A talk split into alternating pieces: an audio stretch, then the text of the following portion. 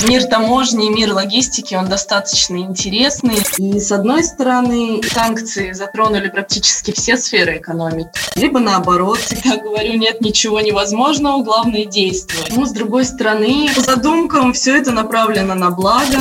Газкампус представляет подкасты. Добрый день, друзья! Глобализация давно захватила мир – Однако по-прежнему торговля товарами из-за границы для некоторых предпринимателей – настоящая проблема.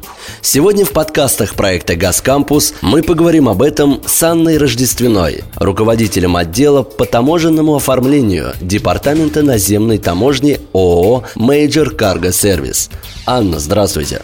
А, добрый день, друзья! Я рада принимать участие в этом новом для меня проекте. Анна, давайте начнем, пожалуй, с самого, на наш взгляд, актуального вопроса.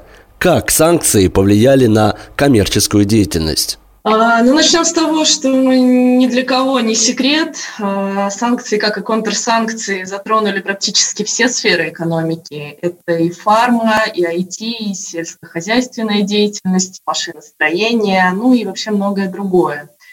В том числе и внешнеэкономическая деятельность очень сильно пострадала, многие потеряли своих иностранных партнеров и, как следствие, бизнес.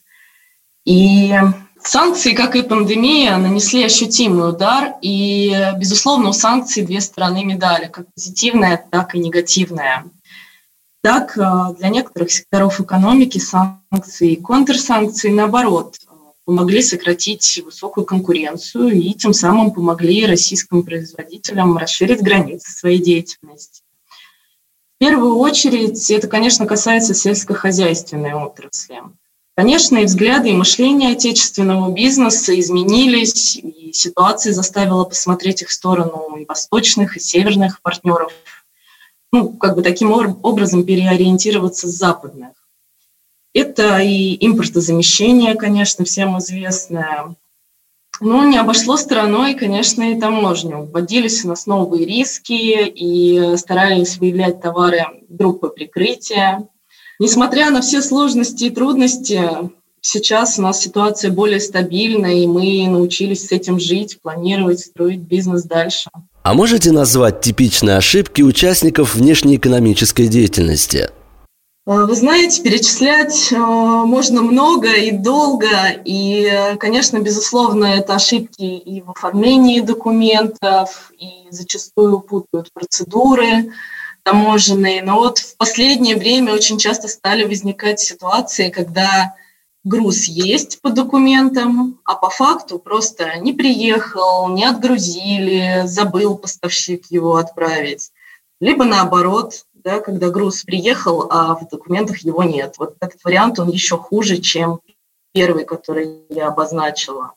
Вот. Но самые распространенные ошибки, какие можем назвать, да, когда в контракте, допустим, не прописаны условия поставки, либо клиента подразумевается бесплатная поставка, безвозмездная, а контрактом она не отражена. При этом поставка приехала по контракту, а связать мы не можем поставку и контракт. Такое тоже зачастую бывает. Это сложно, конечно, назвать ошибкой, это, скорее всего, незнание, но, тем не менее, вытекает отсюда очень часто большое затруднение в таможенном оформлении. Приходится быстро какие-то принимать решения, выходить из ситуации, принимать какие-то меры. Очень часто бывает, что в инвойсах допущены ошибки, да, в степс, в указании стоимости, в указании количества товара. Окей, а расскажите хотя бы немного о таком нововведении, как диспетчеризация. Вы знаете, это относительно новый этап в таможенном мире, и мы, как таможенные представители и участники ВЭТ, и, в общем-то, и сама таможня, мы учимся с этим жить. И поскольку диспетчеризация, она же повлияла не только на таможенное оформление, но и на логистику в целом. Ну, допустим, представим, да, возила компания ранее груз через Владивосток, да, и затем вывозила по таможенному транзиту в Москву или Московскую область на таможенные посты и уже оформляла непосредственно в московском регионе. Декларации, все довольны, счастливы, а, в общем-то, все складывалось. То сейчас каким образом все происходит? Приплывает груз во Владивосток, и куда бы мы его ни вывозили, да, декларация все равно будет попадать во Владивостокский ЦЕД. Ну, конечно, бывают и трудности возникают, и это и часовая разница, и таможня очень часто бывает такое, что не все, да, не все таможенные посты сталкиваются а, с той или иной номенклатурой товаров. В общем-то, как бы проблемы, они есть, и от них, в общем-то, как бы не уйти, но с ними а, также можно работать, с этим можно бороться. И, конечно же, по задумкам все это направлено на благо, в общем-то, как и любое нововведение, на благо всем, и бизнесу, и таможенным органам. Но, повторюсь, да, на деле зачастую бывает все-таки трудно.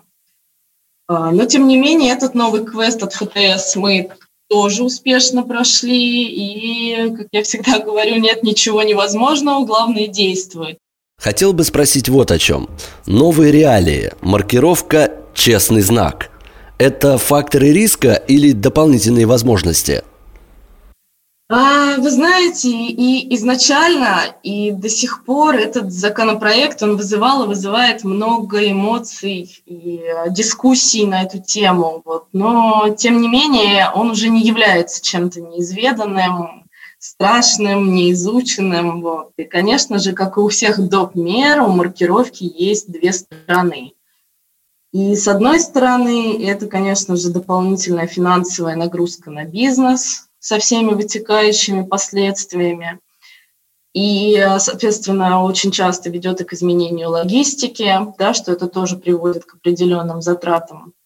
Но, с другой стороны, все направлено на благо защитить нас с вами от ввоза нелегальной продукции, от э, контрафакта и э, в том числе как и борьба с теневым бизнесом.